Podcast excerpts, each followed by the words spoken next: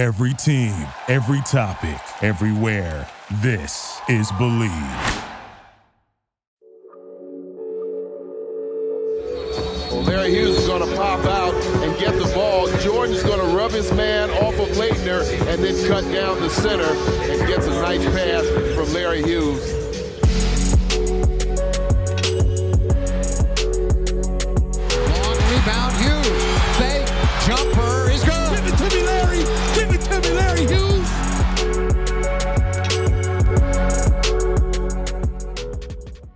What is up, Wizards fans? Welcome to another Bleav in Wizards podcast. As always, I'm your host, Matt Moderno. Got a great episode here for you today.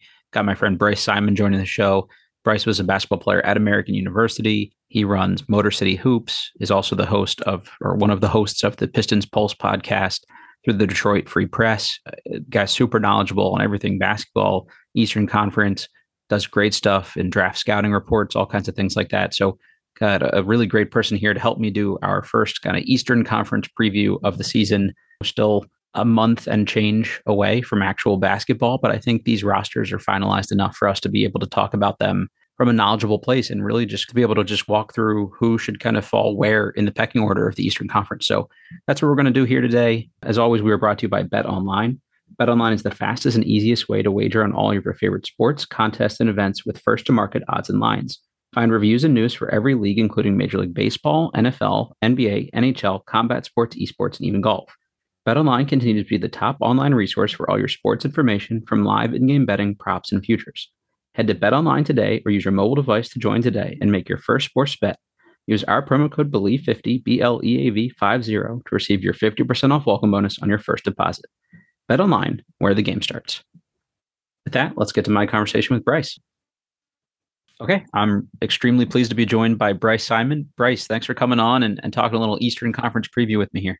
Yeah, man. Thanks, Matt. I've, we've been talking about this for a little while, been putting the notes together, texting back and forth about it. And I'm, I'm excited to talk about it. I don't always get to talk about the Eastern Conference as a whole. You know, like usually it's just the Pistons or some NBA draft stuff. So I'm excited, excited to talk about the entire NBA or in this case, the Eastern Conference. I'm equally excited because normally when I have somebody come on the show, I put together like a really detailed, uh, detailed overview or outline. And as soon as we talked about this, you had already like uh, propagated the whole thing here. so um, I appreciate you doing that. We're going to use that to kind of run through these today. Uh, Bryce had a really good idea of kind of breaking them up into different tiers of teams. We don't have to say, you know, this is the one seed, this is the two seed, but you know, who are kind of the real contenders these are definite playoff teams, but maybe not true contenders. You know, those are more the pretenders. And then these are the teams that'll kind of hover around the play-in range.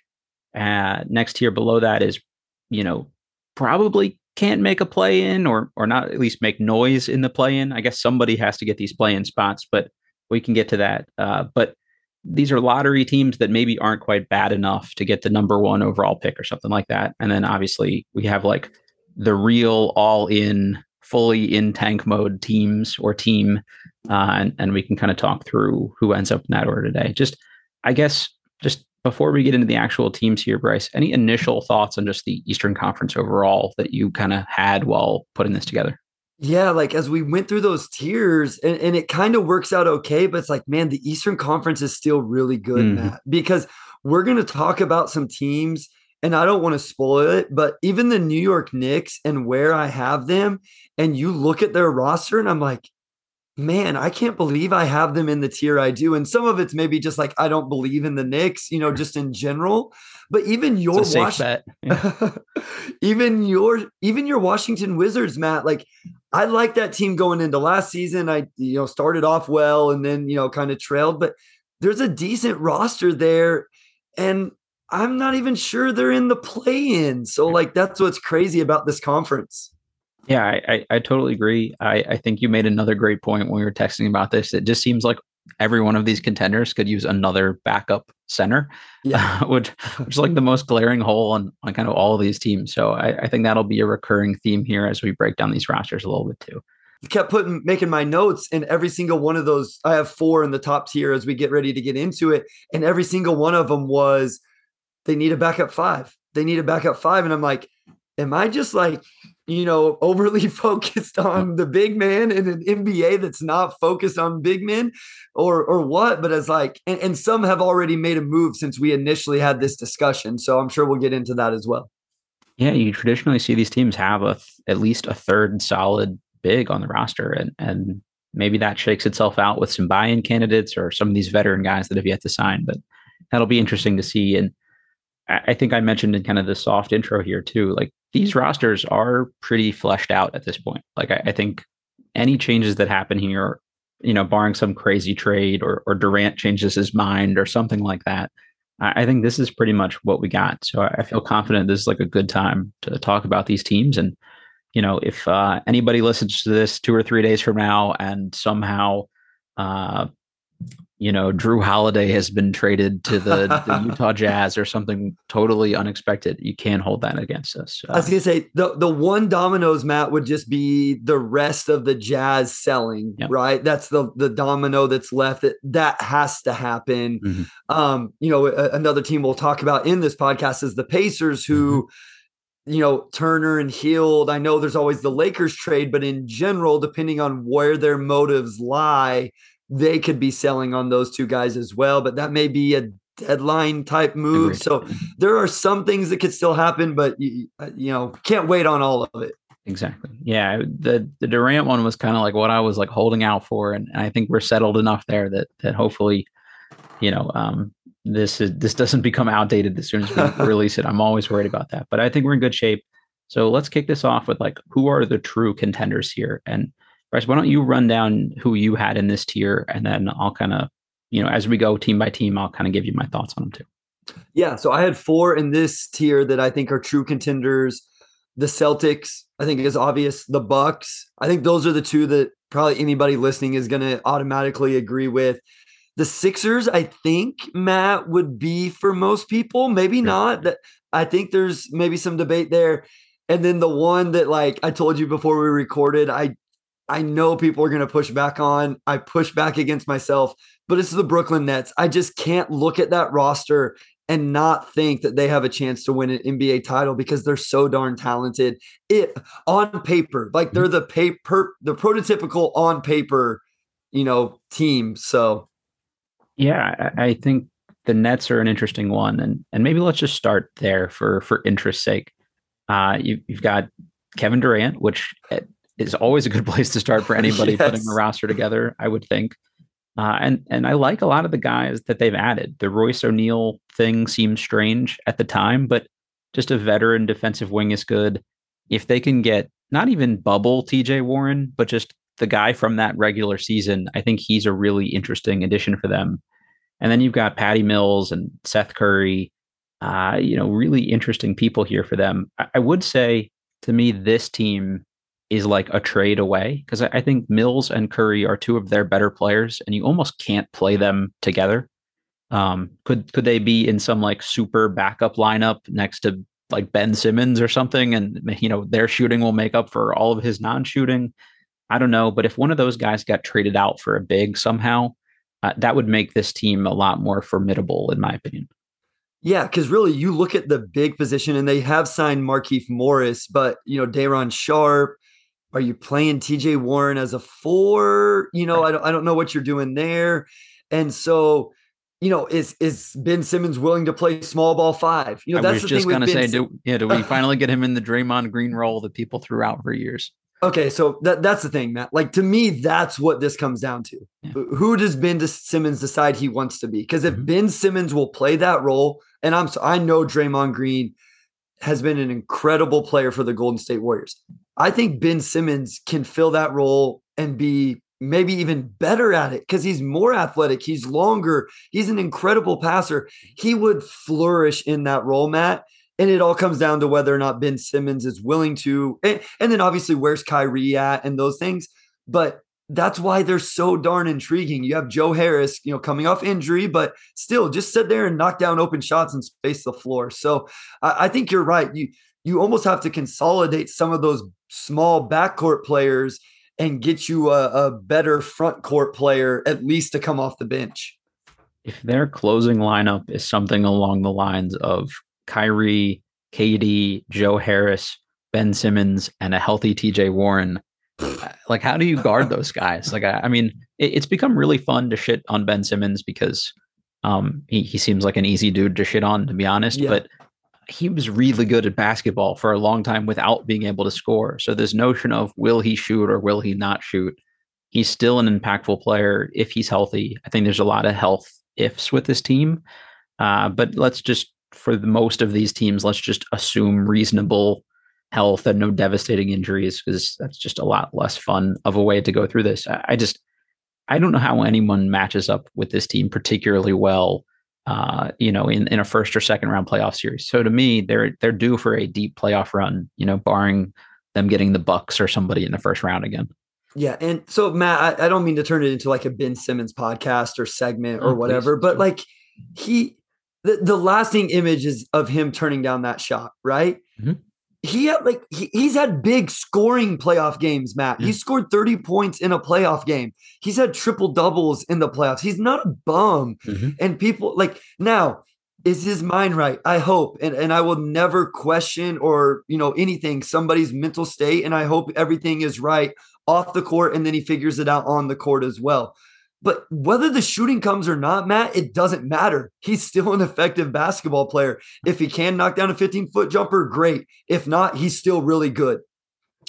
Yeah, to me, this is like everybody's going to talk about the chemistry and the locker room culture and all this stuff. But uh, Bryce, you've played high level basketball. You, you'll know this better than most listening to this. Like the winning cures all thing really does apply here. And if they So come out of the gates and they're 15 and two or something crazy, all, that shit goes away. And no one will kind of remember at the end of the day that, oh, Ben had the hurt back in the playoffs and KD sniped at Joe Tsai and Steve Nash and, and all this stuff. And, and that's the other thing. People wanted to shit on Steve Nash, but it's hard to be an NBA coach in general. And no one is really good at it right out of the gate. And to be honest, that's as hard a situation as a coach could come into. So he's going to get better. They're going to get better. And I think this is just like a more well constructed roster, you know, with some eventual tweaks, I think, in their future. I, I don't believe in a statement any more than that, Matt, that winning, you know, cures all. Can't I played for American University there in Washington, DC. Me and my teammates are close to this day. We have a group chat that's been going for, you know, I graduated in 09. So 13 years now. We all talk to each other literally on a daily basis. If we would have lost in the first round of the conference tournament when we were the one seed, I don't know that we would have had the same chemistry and togetherness and love for each other as we did winning the conference championship, playing in the NCAA tournament in back-to-back years. I'm sorry. Like it's it's just a fact of sports, especially at that level. And I can't imagine it's not even amplified at the professional level. And it'll be really funny when Ben Simmons has like a fringe all star performance in the first half of the year and everybody forgot the takes that they made that he's a bum and, and all stuff. Now, I'll, I'll be very transparent. When there was a let's swap Ben Simmons for Bradley Beal conversation last year, I was very much against that personally. Okay. I, I wouldn't, I don't want to root for Ben Simmons. It doesn't mean that I don't think that he'll be very good in this situation where like there's very little expectation for him to be like the guy on a team like this. Okay, so and that's very true. And role is so important. I think we learned that with Andrew Wiggins this season with the Golden State Warriors, right? You know, he was a bust as a number one pick, but you put him in the right role on that Warriors team, and he was incredible. You know, maybe the second most important player on that team in the finals, at least. On the Wizards, Ben Simmons is going to be asked to play a role that I don't know that he's ready for and probably mentally and emotionally isn't ready for. On this Nets team, he's essentially option number three, never has to take a big shot, ever. He never has to take a big shot, Matt. They will never ask him to do it. And that's perfect for Ben Simmons. It's even a step back from the role he had to play in Philly. Philly, he's Yeah. the number two guy. Here, Yeah. you could realistically make the, you know, the assertion that he's the fifth most important guy on an offense when he's on the floor. I mean, that's that's huge for him to just worry about setting people up, defending, grab and go. I think this is a nightmare transition team for a lot of teams, and they won 44 games last year. I don't see any way that they don't win 10 more games than that. No, I agree. They did, they did lose Bruce Brown, who, as a former Piston and someone Piston fans really like to get frustrated that was you know isn't still on the Pistons. Again, role is very important and very important context because Bruce Brown on a Pistons team where they're at make doesn't make a whole lot of sense. But that is a loss for them that I think is I noteworthy just because of the role he was playing. He was knocking down shots, defensive, all those things.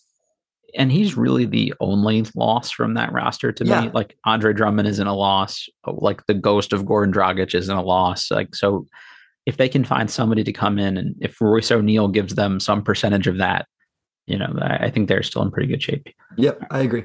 All right, so I think this is the one in this tier we're going to slightly dif- disagree on a little bit. Okay, you have the Boston Celtics kind of at the top of this pecking order here. I do. Yep. I have them as my might take a slight kind Okay. of backslide here, and, and Okay. only because I think they really hit a groove last year and things worked out. And once they got going, that was one of those teams I think where their two best guys, like when everything's right, it's right. But when things have gone wrong for them, I think it gets a little dicey. I'd like to see Marcus Smart be that point guard for another year. And do they keep sharing the ball the same way? Is there, you know, let's say Jayson Tatum does take a leap forward. Does Jaylen Brown eventually get a little resentful? There's just like a lot of guards on this team too, and a lot of people that are going to want the ball. So I don't think they're necessarily going to be like a worse team.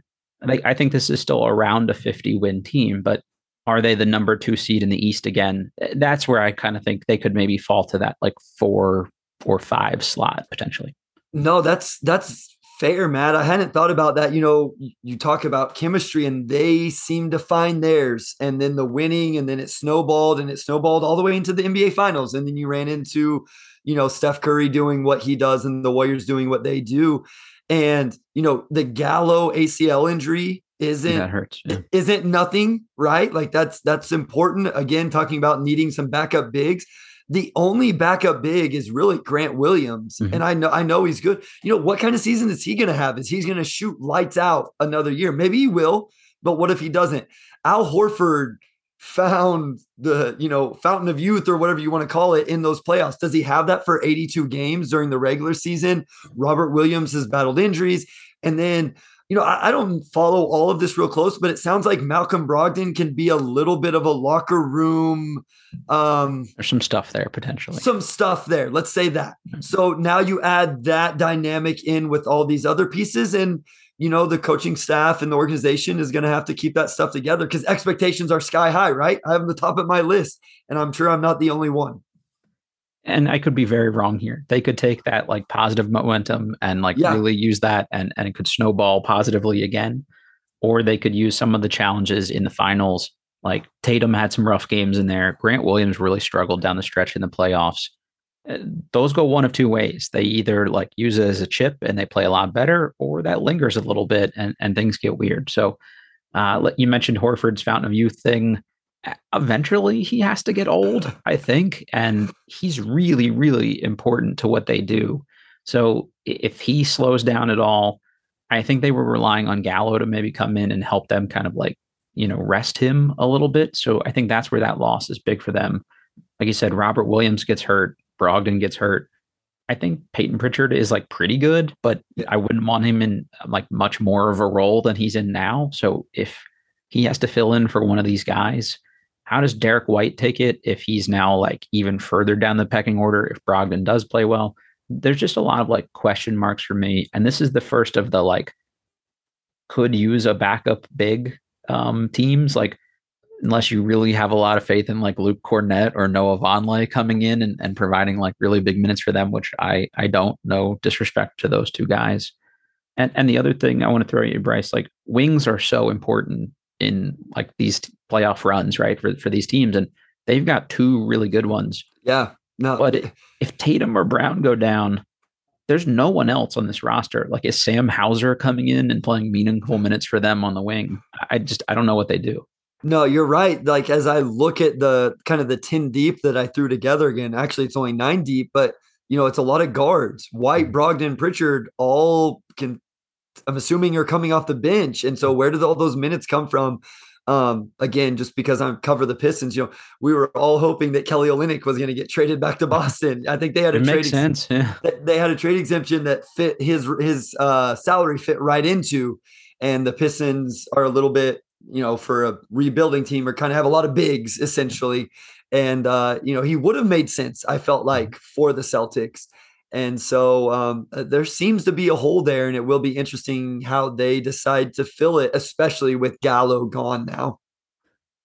Yeah, agreed. So again, I, I, think anywhere one through four, you can make a really strong argument for this team. I just am a little more skeptical, but if a couple of those things work out, or they make a couple like they flip White or somebody for a big or a wing or whatever, I think this is a totally different looking team at the end of the day. All right, so let's segue into the next team you had on your list. This is my number one team overall here. I just really like what the Bucks have done, and it's kind of minimal to be honest, but I think they're just like the right margins moves for them. Uh, so Milwaukee won 51 games last year. They're the third seed in the East, and that was like with them missing a lot of time from people like Middleton. Holiday got banged up during the year, and I think they just kind of like brought in some reinforcements. So, uh, what do you like about the Bucks? I guess other than Giannis. yeah. You know, and remember, this is a big rival of the Pistons, so maybe there's a little bit of bias here that they're not number. I, I liked the Joe Ingles signing, assuming he can come back yeah. and and be even a little bit of what he was before the injury. I don't know that the rookie. I know these teams we don't. We're not going to talk about draft picks much, but they did get MarJon Beauchamp. You know, a, a, you know, so a guy that could play for them maybe a little bit. I still think maybe they need a backup big, but they can mm. probably stagger minutes and make it work. Um, I wonder, you know, Brook Lopez, you know, how much more does he have left? Bobby Portis, I felt like is a really important player for them, Matt. Mm-hmm. And so if he continues to play well, I really like this team also. Yeah. And I, I think that's huge for them too, right? Is like, what does like their best lineup actually look like at the end yes. of the day here? Yes. Ho- Holiday, Middleton, Giannis are definitely on the floor for them when it matters. It's is Grayson Allen going to be what we saw for part of the year last year? Grayson Allen is Pat Connaughton the starter? Is like you said, is Ingles healthy enough? Can Beauchamp give them solid minutes on the wing? Can Jordan Nwora ever guard anybody? Um, you know, it's just like he'll come in and hit some threes, which they need somebody to do, but also probably going to have to guard a couple people along the way. So some question marks here for this team. I just I trust that their kind of big three will continue to be reasonably healthy. Middleton probably has a better year than last year, and uh, they just seem like the most recession proof to me. So, and, one thing I believe in whenever you talk about basketball philosophies is whenever you have the best player on the floor, you always have a, a good really shot. good a good chance, and they're going to have the best player on the floor arguably 100% of their games, if not 95% of their games, depending mm-hmm. on who you think the best player in the world is. He's darn close. And so that alone, let it combined with their pedigree in general of what they've been doing over the last few seasons, you know, makes them a contender no matter whether you have them one, two, three, four, wherever on that list. I don't know what their draft capital situation is. Obviously, their picks are going to be late in the first round anyway. But if I'm them, I go to like, I don't know, the Washington Wizards or somebody, perhaps, if it's not going well for Washington in the middle of the year, and I try to get a Will Barton, a Kyle Kuzma, one of these expiring contract guys to just bolster what they're doing for a playoff run. Because I think for them, Jrue Holiday is going to slow down eventually. Uh, Giannis can't continue to do like all of this stuff on his own. You mentioned their need for a big. So could they have somebody like Kuzma come in and be like super Bobby Portis for them uh, I think something something probably gives for them uh, around you know, around the uh, trade deadline. I would think. So a quick Google search here. So for listeners, don't hold me to this, but it looks like they do not have their own first until 2028. Ooh, okay. Well, that so makes things a little rougher then. so the, they have seconds. They have two seconds upcoming the next two drafts, one second, the two after that, and then 28, 29, Obviously, they can't trade picks for 2030 yet, but in 28 and 29, they have their own first and seconds. According to this, again, don't hold me, you know, to this if if I'm getting misinformation here, but that's what it looks like it would be. So not ideal. Yeah, that, that changes things a little bit. I was like, ah, you know, they'll just go in and they'll flip one of these guys for some win yeah. now help. And yeah, um, maybe not quite that easy. But either way, I think they're still really good. And Joe Ingles is like my like sneaky favorite guy. I've mentioned this on the podcast a couple times, but when I was at Draft Express, I did his first ever interview with an American outlet. Okay. So like, you know, we've got this like long-standing connection where I root for Joe, and uh, I think he is like the perfect fit for them if he can be anything close to what he was, you know, two three seasons ago. Yeah, absolutely. I, I think that was a nice pickup and a nice addition for them this offseason. All right, let's uh, move this into the Philadelphia 76ers here. To me, I loved what they did this offseason. Um, I, think this team just like makes a lot more sense now. But where are you with the 76ers overall? Yeah, I mean, you, if you can sign PJ Tucker, you sign PJ Tucker, right? Like you just win, Mhm. you you win Winning play, happens. Yeah. you win playoff games with PJ Tucker. Yeah. Again, I'll make the same argument. Joel Embiid, you know, I don't think anybody's probably making the argument best player in the NBA. Maybe some people are, but 90% of the games you play, you have the best player on the floor in Joel Embiid. James Harden, I think we're getting into the territory again of almost taking too much hate for the player he still is. Um, nobody's going to argue he was the player he was. There's something to him taking less money, Matt. Like that's a I real agree. thing. You don't take less money if you're not willing to then all do all the other things it's going to take to win games, right? Like at the end of the day, that's a lot of money that he gave away. I don't care how much money he's made. That's real money he gave back. And so um, you got to think that maybe there's a slight change in mindset with him, be a creator for others. Maxey's a good player, obviously. Um, they just recently signed Montrezl Harrell, which I know there's been off the court stuff, but if he does get a play and can play and all of that, that's a backup big for them. Um, so Tobias Harris is the thing with them always, right? Like that's is he the third best player on a championship team? And do they need him to be that good? I don't know, but it seems like he's always the one that you're unsure about on that roster.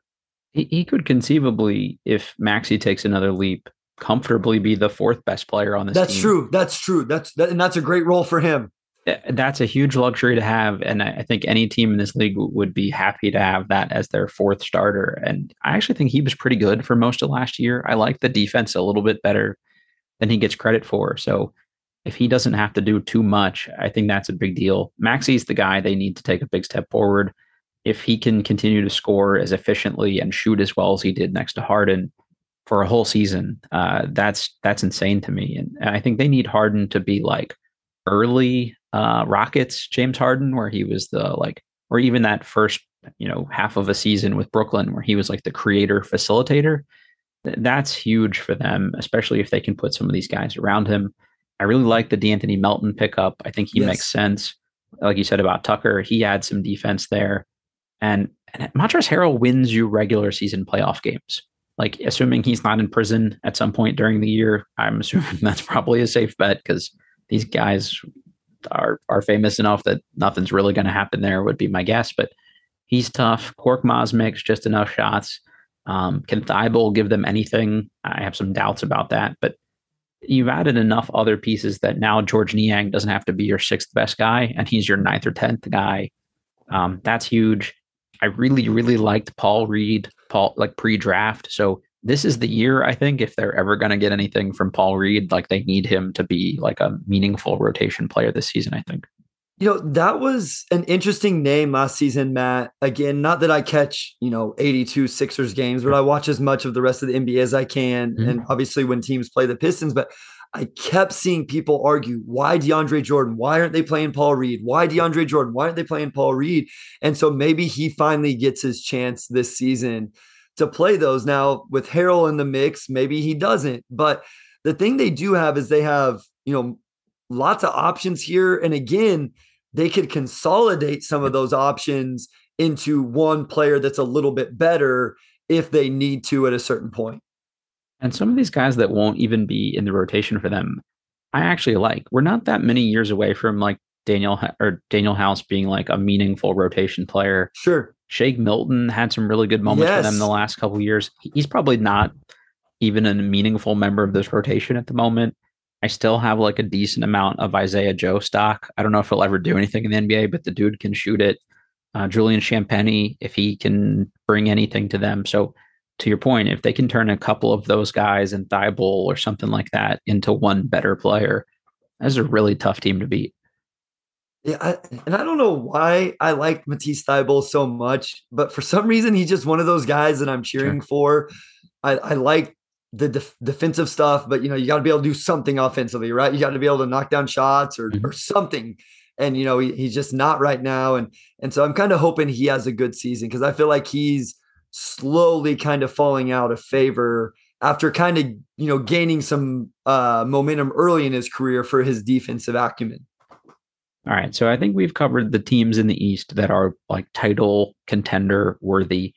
This next team I want to talk about, I don't think they can win an NBA title, but if they jumped over one of these teams in terms of like playoff standings, it wouldn't surprise me a whole lot just because I think young deep teams are like well suited to be like competitive in the regular season. So that's the Cleveland Cavaliers. I actually just like really like this roster. Again, I, I, don't think there's any world where this team wins a title next year, but if they ended up like the three seed, I, I wouldn't be shocked by that at all. Uh, what do you think about Cleveland and the moves that they've made? Uh, so let me ask you a quick question. Who do you think starts, Matt? I mean, we all it's Garland, Mitchell, uh, Mobley, and Allen. We all know that. Who do you think starts at the three? I'm a Cedi Osman believer at this oh, okay. point in time. Okay. Um, just because he probably gives you the best blend of offense and defense. He doesn't give you like that much of either, but he gives you like a little bit of both. Uh, and Okoro gives you nothing offensively, and the defense is solid, maybe slightly a little overrated at this point. Uh, Levert doesn't guard anybody, and I don't think he makes a ton of sense with that starting five. So I, am not even sure who like the other candidate would be at this point, unless you went really small and started Rubio next to the other two guards. Um, but that would be kind of a big departure from what they did last year, I think. Yeah, so that's what I think is interesting. And I think that, along with another point I want to get to in a second, is why I don't have them in that top tier. I actually think it may be Okoro at least to start the season. And then you have a really good second unit, Matt, of Rubio. You let Levert just go bananas, right? Like let, let him, have people. yeah, let him be a Jordan Clarkson type role, go be six man of the year. Osman's still in that group. Um, and then you still have Kevin Love, you know, on that roster and and Robin Lopez. So I think it's it's a nice roster. That's a nice two deep you know, I didn't even mention Dean Wade, who's from a small town here in Kansas. So got to mention him if I get a chance. And he's played some nice minutes for that team yeah, as well. So, like, you know, even if he's the, uh, the 11th guy that only plays when somebody's hurt, that's not a bad 11th guy to have on your roster. And you're absolutely right. They may win a ton of games in the regular season.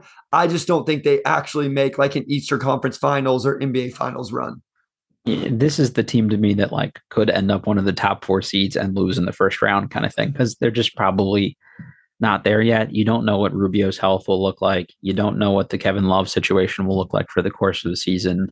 Uh, Allen's been banged up a good amount the last couple of uh, years. You know, there's always some kind of like minor nagging thing, but you mentioned Dean Wade, who I think is a really serviceable guy, especially in a regular season, to just like eat up minutes and be competent next to other good players. I like the rest of their kind of young guys too. Like I think Isaiah Mobley is going to be good for them too. Yeah, he obviously sure. knows how to play next to his brother.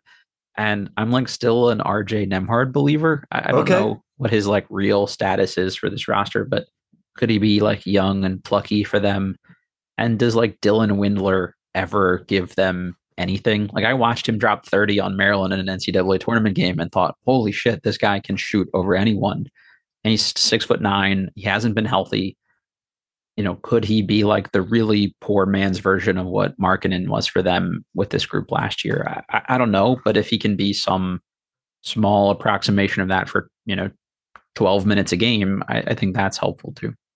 Yeah, and those guys are important, right? When you're talking about especially playoff seeding, you, you mentioned it with Montrezl Harrell. When I remember ja- JaVale McGee on those Warriors teams yeah. when he was with them, and like he helped them win regular season games and get standings because when nobody else had energy and wanted to play hard, JaVale McGee did. JaVale McGee did it. And so he, here's the question I have about the Cavs. The other teams we've mentioned so far, Matt, you know, Giannis, top three player in the in the NBA. Joel, top three, top five player in the NBA. KD, top three player in the NBA when healthy. Top three, top, you know, the Celtics, maybe Jayson Tatum isn't top five, but what, top 10, 15?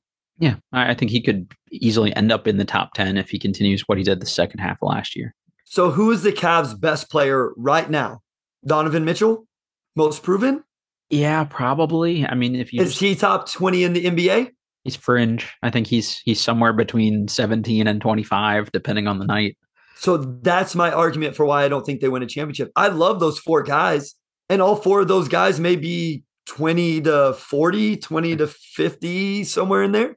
But if you don't have a top 10 guy, I think it's really, really hard to win an NBA championship. Um, I could very well be proven wrong. That's just kind of how I feel.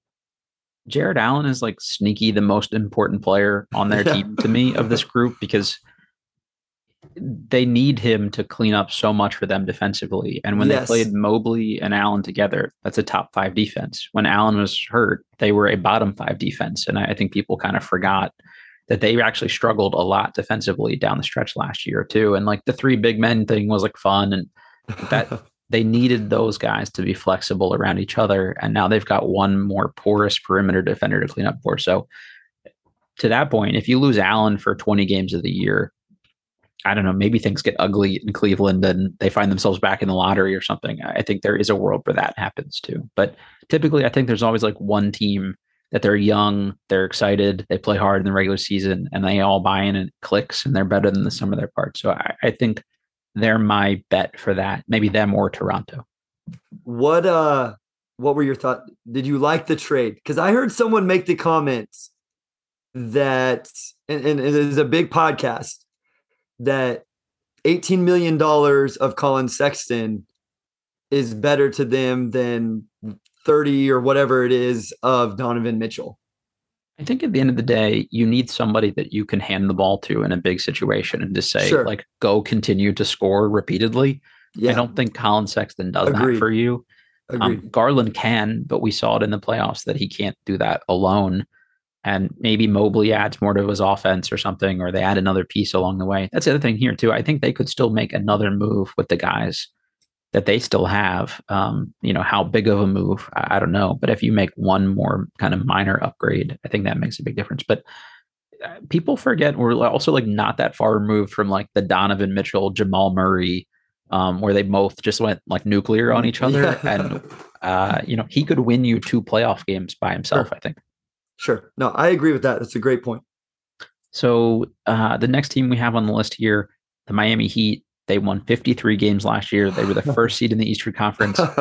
if any of these teams take a step back, to me, that's probably Miami, just because I, this is this is the weirdest of the rosters to me. Just just let's run down the list here real quick. You've got Kyle Lowry.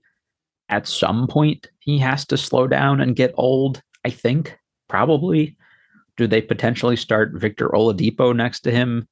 I don't even know what to expect to get from Oladipo anymore. Is he a defensive guy now? Can he get back to scoring?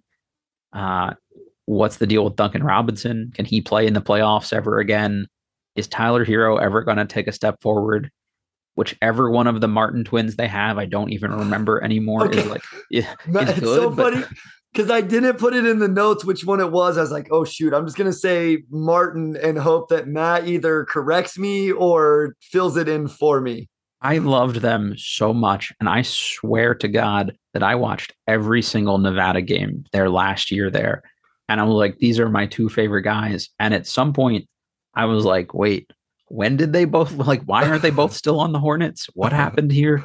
Uh, I think, I think they have Caleb Martin, who's they more do. of the scorer yep. of the two. Yeah, yeah. But, Cody uh, is on the Hornets. Yep. Yeah.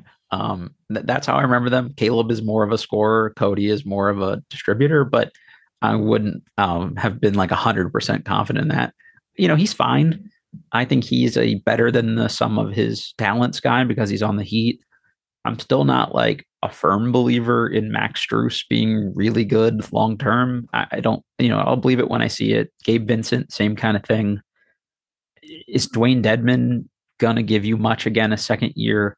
I was like super high on Omer Yurtseven because I got to see him a lot. Well, when he was occasionally healthy uh, here in uh, in Washington when he was at Georgetown. So there's just like a lot of ifs to me on this roster, and I promise I'll stop rambling here in a second. But the last thing I want to throw in on them is there's always one guy on their team that shows up out of nowhere that they turn into someone. So uh, I'm like a sneaky Kansas Jayhawk fan, which is probably I'm not the only one on this podcast that, that watches a good amount of Jayhawks. But like, could Marcus Garrett give them something that wouldn't shock me? As just like a guy to come in and defend the shit out of people. Uh, but th- I don't know who their guy is this year that takes this like weird leap out of nowhere.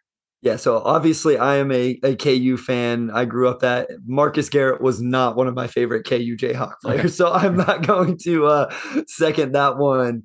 Um, he was very frustrating to me in, in his time at KU. Sure. I, am with you. I, I, don't know. I've never been a big Kyle Lowry guy, Matt. Um, I I love what Jimmy Butler does. I love the intensity he plays the game with.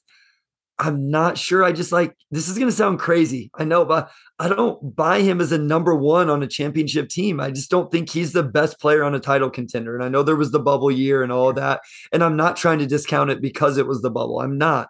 I just think maybe that was the one time mm-hmm. in his career where he did it. And I don't see it happening again. And then, you know, you talked about it earlier, I believe, with the Celtics.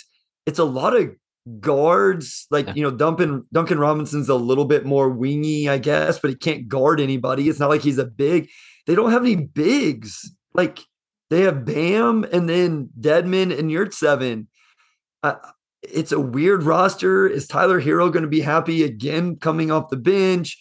Is Duncan Robinson going to be happy not playing at all or after what happened last year in the playoffs? Like I know it's crazy after how many games they won last year and Pat Riley and Spo is a, a really good coach, but like I just I, I'm not buying it that they're an actual title contender. I'm just not. This is a definite like fool me once, fool me twice thing. I, I have said this probably each of the last three years, but I I just yeah, they're gonna have to prove it to me again because I, I just I don't believe it. You mentioned not being the biggest Kyle Lowry fan. For anybody like listening in the car with their little kids in the back seat and the uh the podcast is on speaker or something, mute it right now. This is your warning. Like fuck Kyle Lowry. I'm just over him. I'm over Jimmy Butler. Like just just go away. I, I just I'm sick of Jimmy Butler telling me what a winner he is every year. Like he hasn't actually won shit yet. So um yeah, I just I don't care anymore. Bam takes a lot of like punishment and makes up for a lot for them, but he's still undersized. So yeah. he's going to take a lot of beating and at some point it's going to catch up to him over the course of a year and yeah, just Dedmon and Yurtseven aren't going to come in and replace what Bam gives you. So I think this is a team that's like one injury away from like having a real drop off. And I, to me, they're one of those teams like the rails could just come off, mm. right? Mm-hmm. And like it just ends up going really bad. Jimmy gets hurt, Lowry is old, and Herro's unhappy, Robinson's unhappy. And it's like, okay, now what do we do with this roster? And so I just, that's probably not what's going to happen, but I could definitely see it happening. And like I say, at the end of the day, I just don't believe they're championship contenders. And you mentioned like Butler not being a number one. I agree, but I think he's like a hell of a number two. Oh yeah, like, yeah, yeah. He, he covers up for so much, and so does Bam. But I think they're so reliant on like those two guys to cover up for everybody else, and these like other guys that they've brought in out of nowhere have like plugged the holes like admirably. But if no one fills that void this year, I think the Tucker loss is significant. I really like Nikola Jovic, but I don't expect him to do much for them in this the next year, three not, years. yeah, yeah, yeah. Uh, so yeah, if, if, this team ended up like the sixth seed, I, I don't think I'd be all that shocked. My wife also has a huge crush on Jimmy Butler, which is super annoying, Matt. Yeah, so I just yeah. and and and my dumbass scheduled for us to go to the Pistons game when they play the Miami Heat in, in right. April. So yeah. I'm hoping he's not injured seriously, maybe just like an ankle roll just and enough that he can make the trip. he doesn't make the trip. Yep. I think that's totally fair. Yeah, get out of here, Jimmy Butler. We're, we're not about that. Uh, all right, next team we got on here, the Toronto Raptors. Ooh, I just we talk about Heat culture. I'm like all in on Raptors culture. Sure. I don't buy like off-season workout videos typically. This is my one caveat. I watched this off-season thing that Scottie Barnes put together, and it was them at like Rico Hines runs in LA, and they were like, "No, we have five Raptors here, and all five of us are going to play together, and we are yep. working on shit. We only play together." Like they were all about it, and I just I like the way they build a team. Like really big, long, athletic guys make sense to me. I've admitted multiple times over the last couple weeks I was very wrong about Scottie Barnes. I just didn't think he'd do much offensively for his first couple years. I think he's going to be like an all-star level player this year at the very least. So I'm I'm kind of all in on this team being just like young and plucky and fun. If they can get something out of Josh Jackson, I think this is the kind of team that can do it. I liked Christian Koloko. So I, am all in on the Raptors, like playing and being that team that's like better than the sum of their parts. Where are you at with Toronto? So here's what I will say. I agree with you. I love a team where you can just look at them and like, this is what they're going to do. And they're fully bought into it from top to bottom. You know, obviously the, the top of the organization buys into it. The coaching staff buys into it. And that's what their organization is. I think there's a flaw in it, mm. in my opinion. But if Scottie is the guy that maybe he becomes, then it fixes that flaw. Like I don't think you win with five, six, eight dudes. I still, I still think there's a place in the game for six four to six six on no, ball creators. Yeah. That, but if Scottie does that at six eight, then then that fixes a lot of that. But I love an organization that says this is our plan and this is how we're going to do it, and they stick to it. And I'll tell you this: they destroyed, they freaking destroyed the Pistons in the Rico Hines runs. They killed them, and so um, they look, they look. I realize it's Rico Hines runs and it's the summer, but still, um, they look good. Barnes is like out there out dueling Paul George, so like I don't think there's anything uh, wrong with them them looking really good. I do have a couple questions here. I'm still not like totally bought in on on Fred VanVleet as like a a long term big time guy, just because eventually being under six feet tall probably sure. catches up to you. You take yes. a little bit more of a pounding and like when combo guards fall off, they really fall off. Fast. So, so th- that's an issue. Uh, and you've heard just some rumblings about like OG Anunoby maybe wanting out at points. You've heard Pascal Siakam maybe wanting out at different points.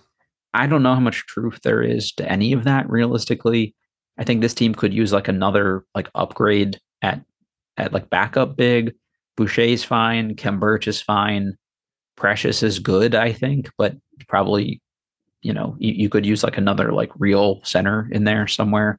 So that's still sort of a question mark to me is how they fill out the rest of this group but it's a really good young core and maybe they make some trades and, and move some things around here too. So i'm going to be interested to see what they do throughout the year. I also don't buy pascal siakam as like a fringe mvp candidate but he's still pretty darn good and i would be happy yeah. to have him on my team you know, I, that is interesting, right? There was a lot of talk about OG, and then the Raptors came up in the KD talks. I don't know how serious it was, but it made sense. Like consolidate, I think is a word I'm going to use. I've used a little bit. I'm going to use over the next few teams. Like I said, when we get to your Washington Wizards as well.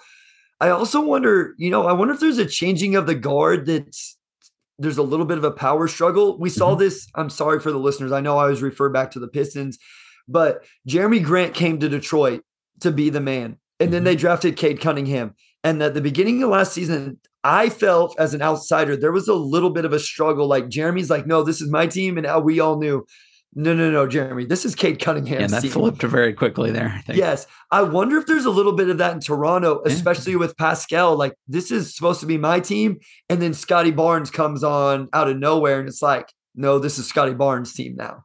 You also hear some rumblings that maybe not everybody loves playing for Nick Nurse. It's a little bit of like the Tom Thibodeau syndrome. Sure. We talked about like the mileage on Jimmy Butler and uh, you know, some of these guys just just might not want to be kind of played that same way. And and he does like different kind of out there stuff. And I don't know that everybody likes the non-conventional thing, especially when you're, you know, used to playing a certain way. So uh, we'll see.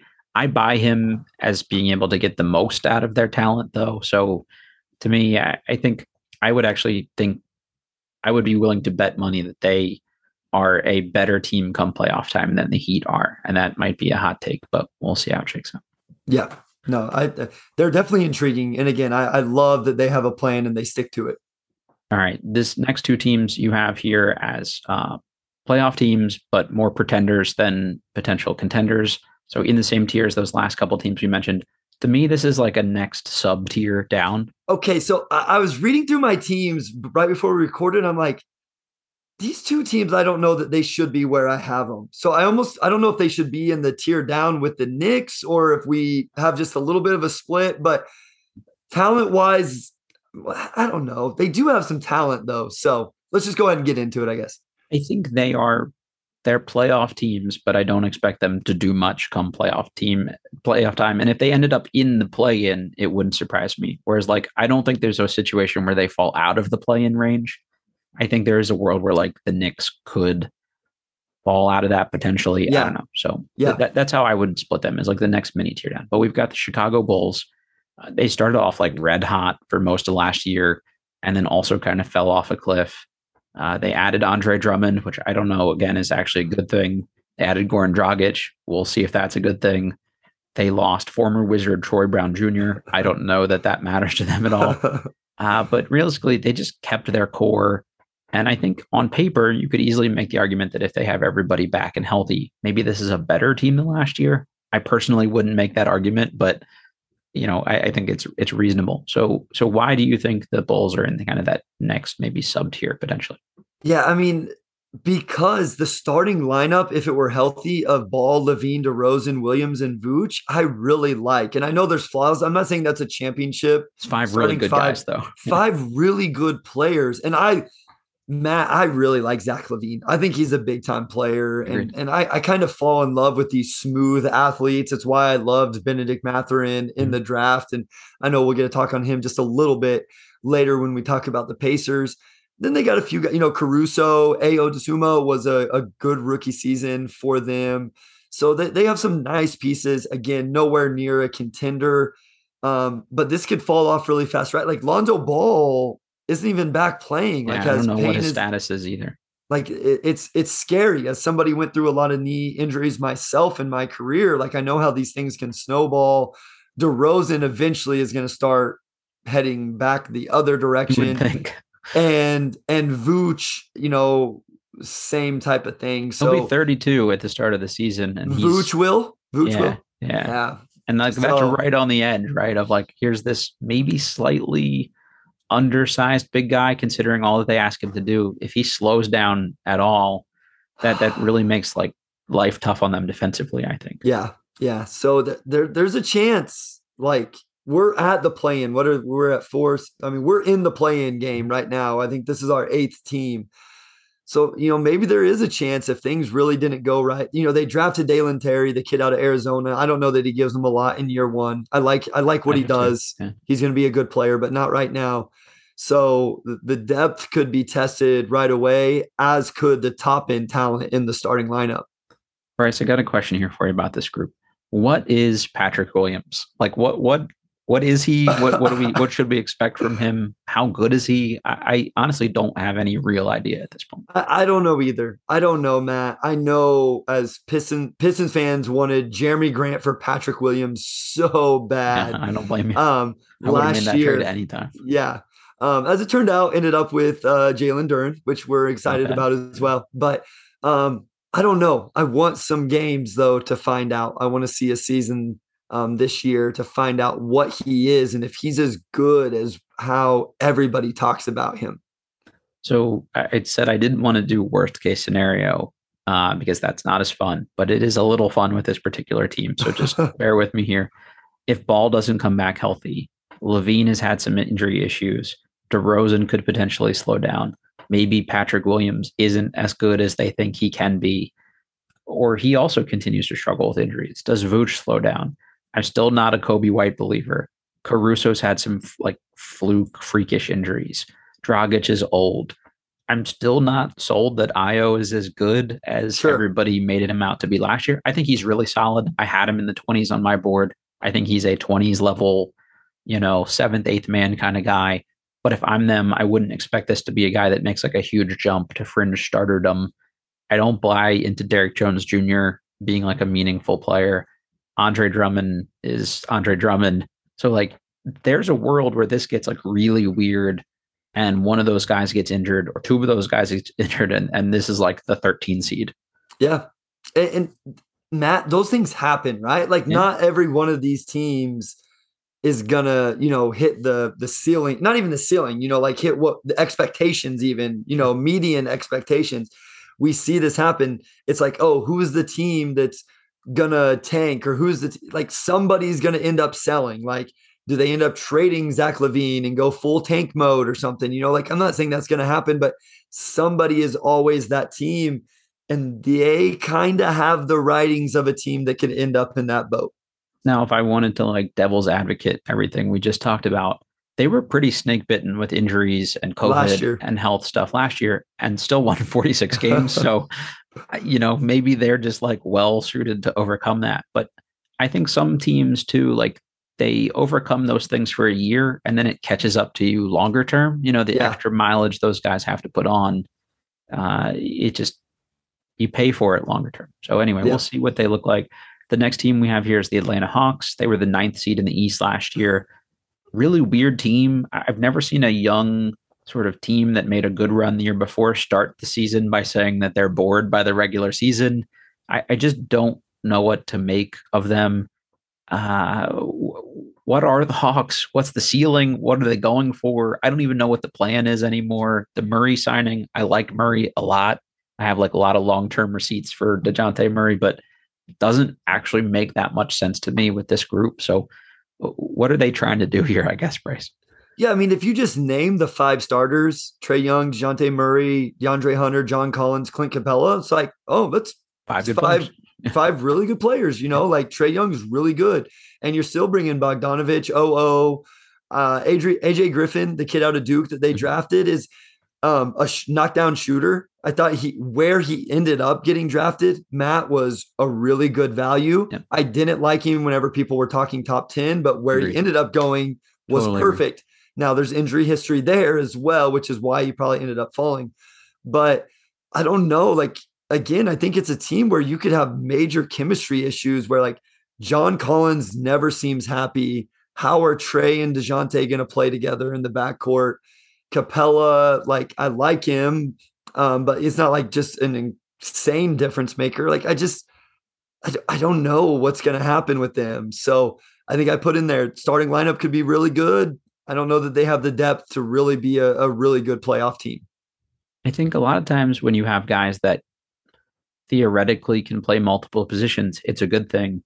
In their situation, I think it's a lot of like, I don't know what this guy is. So he could be multiple positions is Trae Young better with the ball 40% of the time? Would he be better suited to be off ball more? Can he be off ball more?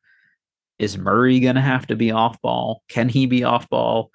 Uh, Hunter and Collins theoretically are probably best suited to be fours. So yeah. how does that work? Is there a world where Okongwu starts to steal minutes from Capela or maybe supplant him as the starter? can Jalen Johnson give them anything this year as another guy that's probably realistically a four? I, I was not like impressed when I saw Bogdanovic play at all last year. They used him as like a backup point guard some. I, I guess maybe they're going to stagger Trae and Murray so they're not worried about backup point guard and Bogdanovic can be like the secondary creator with either of them. But they could use another guard other than Aaron Holiday. So just a weird thing. Uh, what they were building before made sense to me. I saw yeah. the vision. Now this is just like maybe let's get the five best guys we can get and hopefully it works out. Yeah, that's kind of what that trade seemed like, right? Like we're gonna go get Dejounte Murray, and because he's the best player we can get, and we'll just get the best five players and figure it out. And I don't know that's going to work. Like I really like Trae Young offensively. Mm-hmm. He's he's very good, but again, like I'm not sure. They had the one playoffs, you know, and then like I say, it seems like it's just gone downhill since then. And so I, I think they end up in the play-in. Like I think that's probably where they. I, I may have them. I may have them a tier too high as we honestly as we talk about it in terms of I'm not sure they actually make the playoffs. Like they they maybe should have been in the play inbound uh, tier with with our next team. Also, if this team had like a Trae Young or Dante Murray injury and got weird and they sold oh. off Collins or Hunter or something like that, this might be another totally different looking roster by next season, you know, after this one too. So I I just I think this was a we had a game plan and we got impatient because we didn't win right away, or our little playoff success fooled us into making impatient moves. And I, I just I kind of don't see that there. But the next team we have is the New York Knicks. I think you are higher on this team than I am, so I will okay. let you take the floor here. Okay, yeah, because I actually don't mind they're too deep. So um, Brunson, quickly, Barrett, Randle, Mitchell Robinson And then you got Rose, Grimes, Fournier, Toppin. I, I like Isaiah Hartenstein off the bench. So I don't think it's a team that's like going to pull a first round upset. Mhm. I don't think it's a team that's going to scare somebody if they made it out of the play in tournament, Matt. But I do think that they're better than the next group of teams we had Oh yeah, definitely. Definitely.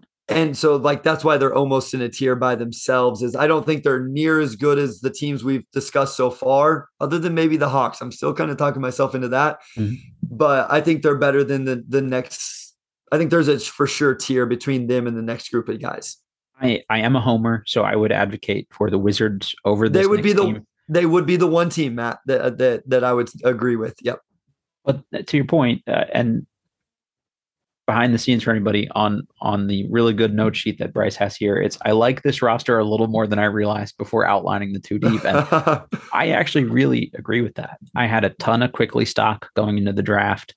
I had a ton of Toppin stock going into the draft, and I had a ton of grime stock going into the draft. I like those guys, but I'm not sure Brunson is your number one fringe max contract guy. Yep. I I still don't know what RJ Barrett is. Randle was really tough to watch certain times last year.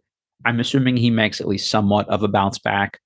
I don't actually know that Mitchell Robinson is good at basketball. I'm still not like entirely sold on that that he can do like a good season, um, a good full season. Uh Hartenstein, I think, is kind of like was so underrated. He maybe he's become overrated at this that's point. probably true yes Toppin, there's some flashes. Fournier, I loved like five years ago. At some point, Rose has to fall off a cliff. yes So, yeah. like to me, if like Jalen Brunson isn't, you know, like a fringe all star for them, I, I don't know what this team actually really looks like. Or unless maybe Barrett takes a huge jump. Yeah, I mean, I think you're counting on that. That he, I mean, I think he averaged almost 20 a game last year. When I was looking up some numbers, we were having a conversation the other day about him uh, in one of my group chats, and so I just think there's enough talent there. I mean, we're talking about the 10th team in the Sure. East now. You know, just for perspective for the listeners, you know, that we haven't we haven't gone down, you know, in numerical order. So we're not talking about, you know, even a home home game. They're gonna have to win two games to get into the playoffs. And so I feel okay still having them in that spot. I'm glad you brought up that line because it really was like I didn't like the Knicks. I didn't like the Knicks. And then I went through their two deep and I'm like, okay, I, there's some names here that I can mess with a little bit.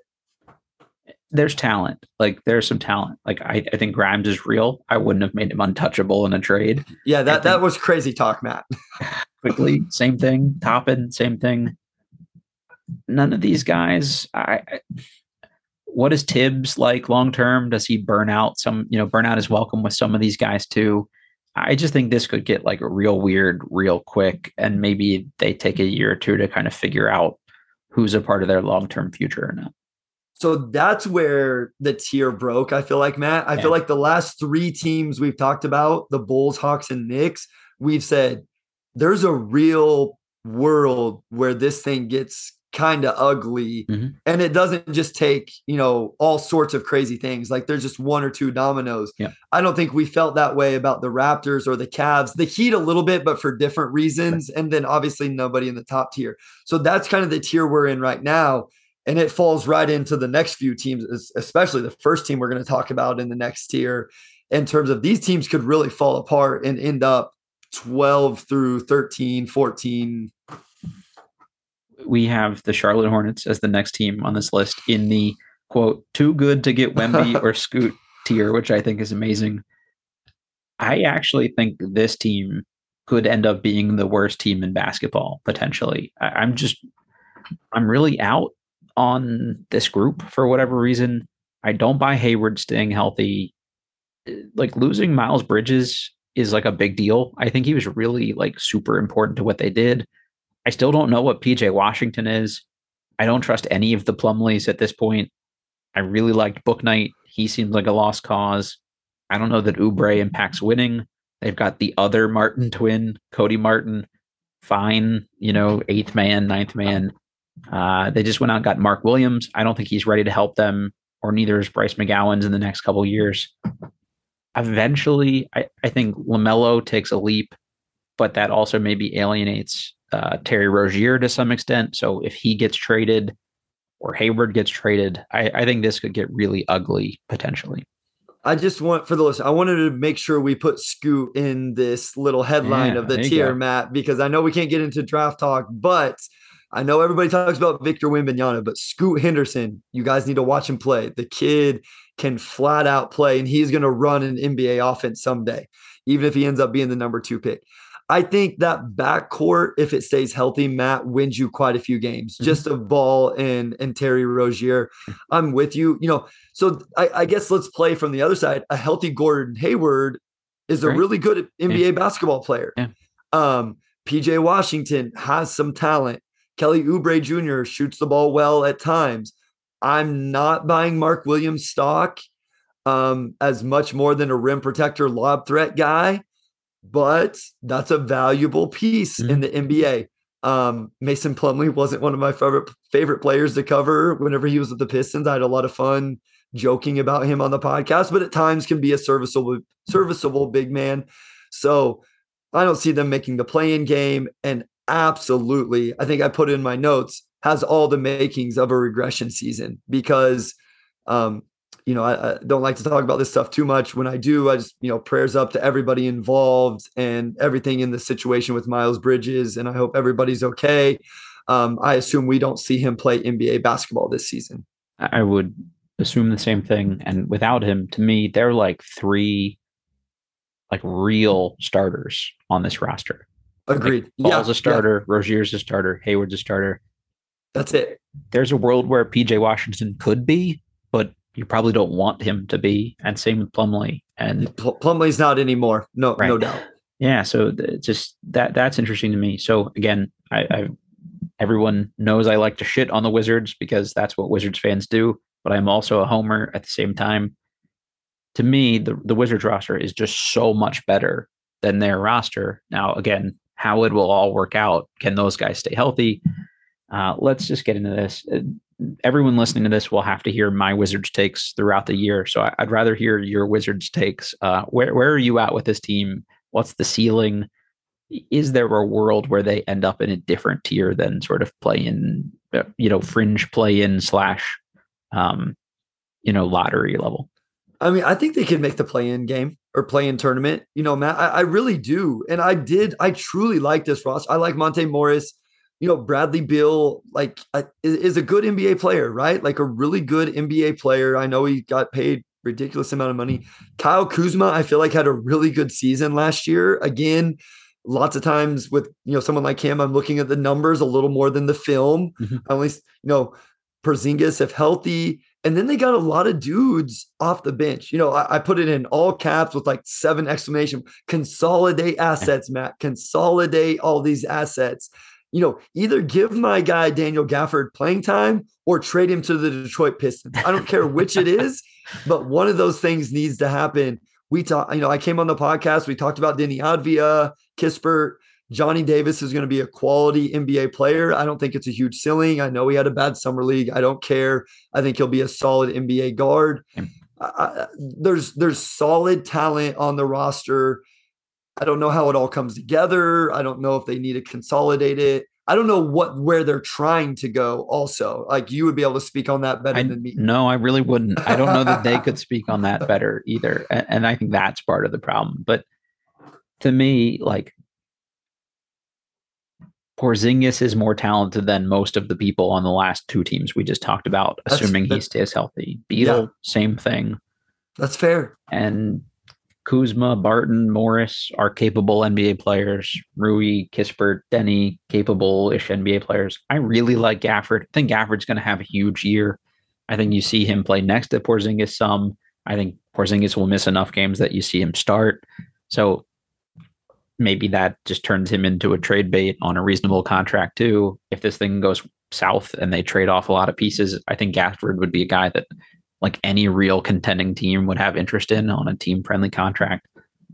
So I don't know. I, I, I think there's a team every year that things just kind of work and gel and they get the right locker room vibe. And it's been a long time since a Washington team has been that team. But I just have some like a weird kind of feeling about the like mix of guys here. Like Morris is an adult, Kuzma is an adult.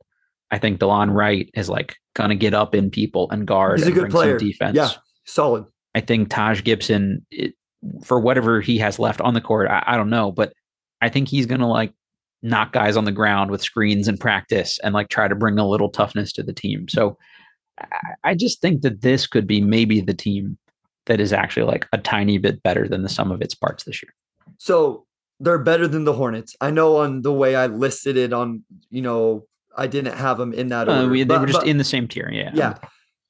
All it takes is one other team we've talked about, Matt, to destruct. And I would say there's better odds that at least one of those three, four teams we talked about does than all four of them don't. Right. You know what I'm saying? Like Yeah. one of them is going to either via injury, locker room Yeah, chemistry, Somebody slides. something happens, somebody slides. The Wizards are absolutely the most obvious name to jump into that, let alone if they come together and hit their peak. And now you're talking maybe a home play in game. I don't think they get into the top, top six. I don't see Agreed. that world. Agreed. But seven or eight is a realistic possibility. Would I put all my money on it? No. But would I put money that they end up in the top 10? I think I might. Every year, Vegas slots them for like 34 wins. And I'm like, this is easy money. They start off, you know, 17 and whatever. And I'm like, oh, yeah, free money. And then they win 35 games. So I, I could be very wrong here, but I'm definitely going to like take the over on the 34 and a half wins this year, too. So w- we'll see what that actually looks like. I think there's also a world where you and I are talking about potential Wizards lottery picks next June. and you know who knows so we'll, we'll see what the the podcast looks like uh nine months from now but hopefully that's that's not the case all right the next team we have on this list and to me this is another team i think i have sort of in the same range as the hornets uh with it's the indiana pacers you have it here in the notes i'm just going to steal your thunder if they trade Buddy Hield and miles turner this could be a really bad team really quickly Yeah. Um, Tyrese Haliburton, awesome Bennedict Mathurin was my favorite player in the draft. Me too. I will watch because of those two guys. Yep. But outside of that, if they trade Hield and Turner, like this roster is not good. Like I, I heard someone say the other day, what team that's going to finish in the bottom three guarantees Jalen Smith the starting four position? Mhm. Like they made an like it was on my Twitter feed like three months ago. I was like, this is the most random he's our starting four man ever. You know, like what what is going on? So, um, I I don't know Duarte, Isaiah Jackson. uh, I, I don't know. Yeah, it's it's not a very good roster, especially if those two guys aren't on it. I, I like a lot of these guys as role players. If Jalen Smith Sure. is your backup power forward, Isaiah Jackson is a backup five, Duarte is a backup two or three who can come in and be like a super sub. Those are all great players. It's just they seem to be missing like three through five in the roster at this point. I think Mathurin's going to be able to score at an NBA level right away. I think he'll defend pretty well. It's just like you said, you know, there's there's a big gap there. TJ McConnell is not winning you a lot of regular season games. Um, you know, he's he's a nice piece. So the next team up is your Detroit Pistons. I actually think the Pistons are going to be considerably better than a lot of these teams. I I think of kind of any of the young teams, if one of them like played above their sort of pay grade or weight class or whatever term you want to use, I think Detroit is the team to do that. I promise I'm not just saying that because you're on. Really like Cade. And I think I mentioned this with uh, Toronto too, like, or maybe with Cleveland or both. There's always like a couple where the young, the team is young and athletic and active, and they just annoy the shit out of older, slower teams come like December or January, and then wins them some games they probably shouldn't win otherwise. And I think what this team has this year, and it still lacks shooting, Matt, but they can put some lineups on the floor where they can knock down shots now. Alec Burks is a real shot maker in the NBA.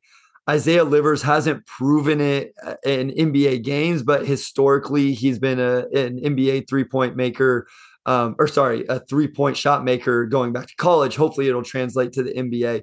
It all co- comes down to Cade Cunningham, right? Like, does Cade Cunningham make a leap in his sophomore season? Does Saddiq Bey, Isaiah Stewart's three point shot is supposed to be coming around. We'll find out how good is Jaden Ivey as a sophomore. Um, we were fortunate on the Pistons Pulse to have assistant GM Rob Murphy on Rob Murphy on a couple weeks ago, and it was very telling. He said, "We're right now at ground zero. He said it three times on the podcast, and we never asked the question specifically, but we said he said we're at ground zero. I think they like their young roster, and we're going to see those guys get a lot of time and development this year. And maybe it, it translates into wins, but I don't think it's going to be a lot of wins. There's a lot of guys I had like draft stock in. I had a lot of Saddiq Bey draft stock. I didn't want the Wizards to take him at nine, but um, in retrospect, I wish they had. Yeah. uh, but I had a lot of Marvin uh, Bagley stock.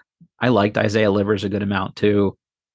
Uh, who else on here? I, I, still have all of the Kevin Knox stock that everybody sold off. I, I, don't know if he does anything for this team. If he, I don't know, does he even make the roster at the end of the day? But I so still think there, there's a world where he plays. There's there's a roster crunch there. It's a really weird dynamic right now. Kemba Walker is technically on the Detroit Pistons for, yeah. for the list. He will not be come season, but um, like I said, shooting is a premium for this roster, and you want floor spacing for Cade. And even if you're going to find out anything about Killian Hayes, and then obviously for Jaden Ivey as well. So if Knox can make shots, there's a chance he could play some minutes. Um, I, I, did for the list. I always like to give this caveat. I don't know where your Jalen Duren draft stock was, but by all accounts, Jalen Duren would have been in play for the Pistons at number five if Jaden Ivey would have went number four by all accounts, he was to- a, a, a top five player on the Pistons big board. I was not necessarily low on Duren. I just would never. I always like shit on John Hollinger for this. He says he would never take a center with the first round pick, and then every year his top five has two or three centers in it. So I would I would rarely spend a lottery pick on a center. So that's just why I had Duren lower. But I don't read too much into summer league, but just watching him play against that Wizards group, it was like, oh shit, I have clearly made a mistake here. He's just so much more athletic, so much more dynamic. What he ultimately is ceiling wise, I don't know, but he's so young and he's got a lot of like fringe tools already. I think that that's going to end up being a really good pickup for them. Matt, he's the youngest player in the NBA this year, right. and there's a there's a skill level there that if it develops, this kid's going to be really, really good. And and I can just from the people I do get the pleasure and opportunity to talk to now because of Omari, like they're super excited about him. Like they are juiced about him and what his possible ceiling could be. And they were Rob Murphy said it, they were floored that they were able to grab him at 13 like I said, there's a lot of guys I like there. This next team, there's a lot of pieces I also like too. We'll see yeah. how they kind of coalesce and and identify who like the real core guys are for both of these teams moving forward. But the last team here that we have is full tank mode. This is another one I'm going to maybe slightly disagree on here a little sure, bit. Sure, sure. If the Magic were just like a little pluckier in the beginning of the season and and like won a couple games and surprised some people, it, it wouldn't actually shock me that much. I think Suggs will be better, and he's an MFer on defense. I think Fultz can get into people if he wants to. I think Cole Anthony can score with the best of them. I think Franz Wagner, who I had a lot of pre-draft stock and is going to make me look really smart again this year. I loved Paolo. I think Wendell Carter Jr. is like somehow underrated. I don't know what RJ Hampton is, but he could. There's a world theoretically where he he provides something for them. And Jonathan Isaac is someone we talked about on this podcast last week. He's a guy I would love for the Wizards to try to like pry away from them and buy low on game wise. You know, some of the wacky off court stuff, maybe not as appealing, but the skill set is really impressive. I, I think they're young, they're active, they're pretty athletic, they could defend you. And there's a lot of guys that can like move the ball and create good looks for people. So we'll get to this in a minute, so not to spoil it, but I think this will be a fun team to watch this season. Yeah, and I don't. I think I only have them a, like a tier below the Pistons in the sense that I think they're a year behind because Agreed. the Pistons. Yeah. Cade Cunningham is going into a second season. Their version of that, in my opinion, is Paolo Banchero. Yeah. And with no disrespect to Franz Wagner, who, you know, is going to end up being an incredible NBA player. So I think they're just a little bit behind. I don't think I like their guards quite as much. I have some questions there, but I love the combination of Wagner, Banchero, and Wendell Carter Jr. And I did have Banchero number one on my board. Um, so I love that the Magic ended up taking him number one overall. Yeah, same here. again, I, am not saying I'm huge on Fultz or Cole Anthony, but I think they're like legitimate, like sixth, seventh man caliber on good team level guards potentially. Um, you know what the ceiling is for them above that, I don't know, but yeah, their their their front office probably won't allow them to win enough games to end up in a in a better tier than where they're at. And if you suddenly add Scoot Henderson to this group for next year, like that's that's a really intriguing team. Scoot would be perfect on that roster. Uh, and I just put in the notes real quick, man. Mm-hmm. What's interesting is a lot of the teams that are truly tanking are out west. I mean, the Spurs, I think the Rockets are going to, the Jazz, obviously, and then the Thunder, especially now with Chet going down. So it's kind of interesting that the majority of the teams that I would say like are truly going to be tanking you know, are, are in the Western Conference. Not that some Eastern Conference teams may not end up doing it, like the aforementioned Pacers. Yeah, to me, like the best version of the Pacers is better than all four of those Western Conference teams this year than you mentioned. Now, if the Thunder went all in and they actually played SGA the full yeah, 82 yeah. games, like okay, uh, but I don't see a world where they do that. So that'll be interesting. All right, I, I think we'll wrap this up pretty quickly here in a second, but you had a couple other categories here that I think are really fun to go through. So the first one of the superlatives that you came up with for us is the team most likely to take a step back. And we've talked a little bit about this, but why don't you run through your three here real quick? Yeah, so actually to take one out, I still had the Cavs in that because I did that pre uh, sure. Donovan Mitchell trade, but I have the Celtics, and you mentioned that earlier when we were talking about them, and then the Charlotte Hornets. I just think the Charlotte Hornets are prime candidate to take a step back. So those would be my top two. I would say maybe Bulls and Heat are the only other two I could think of that you could make like a good case for that group.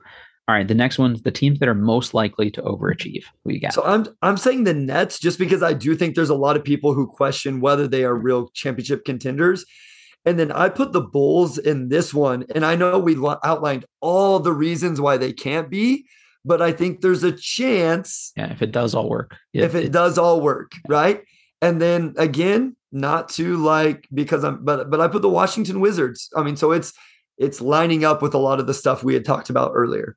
Yeah, I'm I'm of the exact same opinion. Again, I, I think like the Pistons could actually they're not going to be a play in team, but sure. if, if they were a fringe play in team or something like that, or played well enough to be a play in team, should the front office want them to do that, it, it wouldn't really shock me. Yep. All right the team that's paying for your league pass. So like yeah. who are the teams that justify the now $100 as opposed to 220 or whatever it was last season? Yeah, so the Magic, you know, we just talked about them. I do think they're going to be fun to watch and I just want to watch Paolo Banchero. Yeah. The Wizards, again, I, I like the roster. There's some guys on that team I enjoy watching play. And then the Toronto Raptors because of the things we talked about. Like I just how they've constructed the roster and what they're trying to do. I, I am interested to see how all of that plays in the step that Scottie Barnes makes. Yeah, like this one is interesting for me. I think the Raptors could be there for sure. I think the Cavs will be pretty fun to watch yes. and, and yes. just see their growth. The Magic, I'm with you. I would actually probably pay money not to have to watch the Wizards all season just because it, it, hurts my soul sometimes. But uh, I, I, do think there's a world where they could be pretty fun. All right, yep. the teams that are least fun to watch. I mean, at the very top, is absolute the Miami Heat. I have no interest. agreed. I have no interest watching a Miami Heat game. I realized I bought tickets to watch them play the Pistons. That was solely based on schedule of our lives and coaching and kids and school and all that stuff. Um, the 76ers, even though Joel Embiid is a, a KU guy, I'd have no interest watching him and James Harden parade to the free throw line over and over throughout a game. I understand it's part of the game. I don't critique them for it. I just don't want to watch it. And then the Milwaukee Bucks, just because it's like it's the same team for like the last five years and it's just not fun anymore. The only other one I had on here were the Bulls. I just don't really enjoy that for some of the same reasons. You're you're gonna get like LaVine is really smooth to watch, but if it's Ball and Caruso and those guys out there with DeRozan, it just could be kind of like a weird non-spacing sort of yep. ugly thing. But all right, uh, we do a segment every week here, our prospect profile.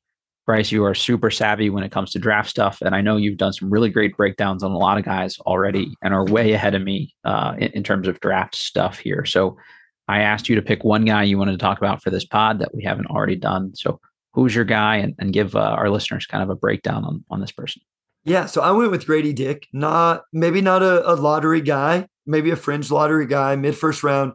He's actually from Kansas, Wichita, Kansas. So I thought it was kind of cool. I get a chance to to talk about him. Um, I've got to know his dad a little bit through through all of this process, and he's going to Kansas to KU, University of Kansas. Big time shooter, Matt. Big time shooter. Shot almost fifty percent from three, and he played at Sunrise Christian in Wichita. So he's playing Montverde and IMG and all of those big time high schools in that league. So he's playing against the best of the best. You know all the other names that you're hearing at the top of the draft in this class. And so can really shoot it. High basketball IQ, awareness, moves the ball well. Defensively, he's got good length and size. So defensively, that all plays into being a good team defender. If there's one thing he's going to have to get better at, it's not necessarily creating for himself, but like when he does get opportunities to finish at the rim, I thought he could get better there, you know, just finishing around the rim. But a guy that can really shoot the ball, that's a huge uh, value, a huge skill that the NBA is always looking for, especially for someone his size.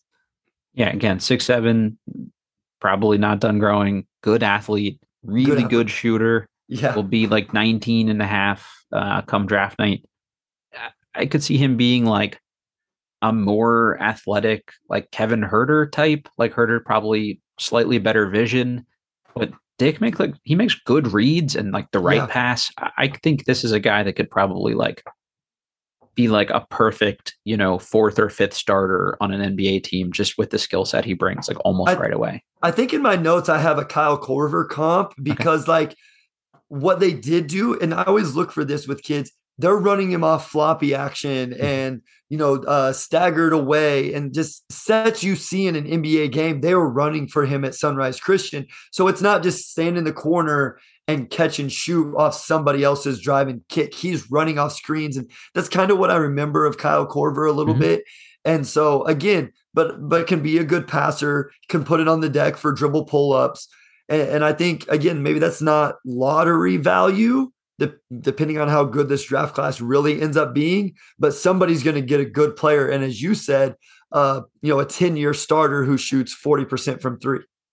You could lift him directly from his high school team with the way they played him, and put him on an NBA team and play yes. him the exact same way. And I think there's a huge like value to that of like here's your role is so clearly defined and if if he ended up in the lottery from what i've seen again haven't gotten really deep into this group yet and we haven't even seen most of them play in college yet yeah. but but just based on the tools that seem to be there uh, it, it wouldn't shock me a whole lot well because here's the thing matt uh, i'm glad you said that i was doing some research on brandon miller today mm-hmm. going to alabama yeah. and the conversation i had with people was he's not going to be i shouldn't say that we didn't think he was going to be good enough to be like an on ball creator primary offensive guy but then does he have the scalable skill set to be a role player in the NBA? And so speaking to your what you're saying of when you know this kid can do these things really really well and you can just it's easy to see what his role is going to be and how good he can be in it that is value in itself and so there's i'm really interested to see how coach self uses him at kansas and if we see him running off all those screens and doing those same type of things I'm a big Bill, like Bill Self believer, so I, I, think that you know inevitably he's going to end up look, looking really good, and, and, that'll make a lot of sense for them too. So I mean, they turned Christian Brown into a first round pick, so uh, this guy knows what he's doing. Yeah, and, and and Grady shoots it better than Christian Brown. Uh, agreed. Yeah, I, I think the shooting alone plus reasonable athleticism is just that's enough to get you like top 20 in any draft i would think yep uh, bryce i've taken more of your time than i intended to uh, for anybody wondering about the ins and outs of podcasting, we are we're doing this pretty late in the evening here too. So thank you for fitting me into your day. Thank you for literally doing all the homework here for us. I owe you big time. uh, for anybody that wants to get like more into the Pistons, but also would want to find more of your draft coverage as well, tell the listeners where they can find your work. Yeah, so if you want the Pistons stuff, the Pistons Pulse podcast, uh, my co-host is Omari Sankofa the second. He's the Pistons beat writer for the Detroit Free Press. So we have guests talking Pistons, all of that. If you want, you know, just more of the draft stuff, um, you can follow me on Twitter at Motor City Hoops and then my YouTube channel, Motor City Hoops. The, you, will get plenty of Pistons mixed in with that, but there's also just straight uh, straight draft content as well. And, and uh, this, I don't even like. I was going to make this work no matter what. I had a blast. We could go for another hour um, if if we wanted to, but um, I, I wasn't going to miss it, and I enjoyed the heck out of it again, folks, if you are not as familiar as you should be, this is a Washington baller right here. So American University stud. Uh, and and you were on some really fun college teams too, and I've, I've mentioned that to you before. But I've seen some of your former teammates bouncing around the area, and uh, th- those were those were great teams to watch. Yeah, thank you. I appreciate it very much. Uh, all right. With that, everybody, as always, please rate, review, subscribe. Again, thanks to Bryce. And as always, we are presented by betonline.ag. We will catch you next week.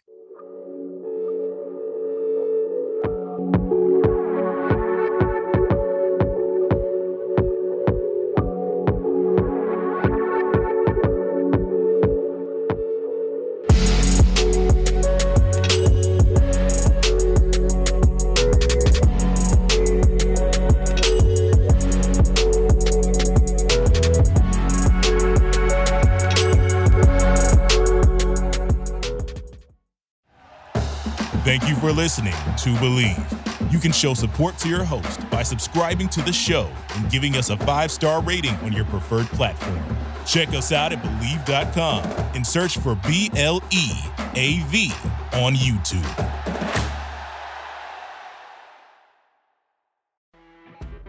You know, when you're listening to a true crime story that has an unbelievable plot twist that makes you stop in your tracks? That's what our podcast, People Are the Worst, brings you with each episode. I'm Rachel. And I'm Rebecca. We're identical twins who love true crime cases that make you say, didn't see that coming, and we hate the people responsible for them. Listen to People Are the Worst now on Apple, Spotify, or wherever you get your podcasts.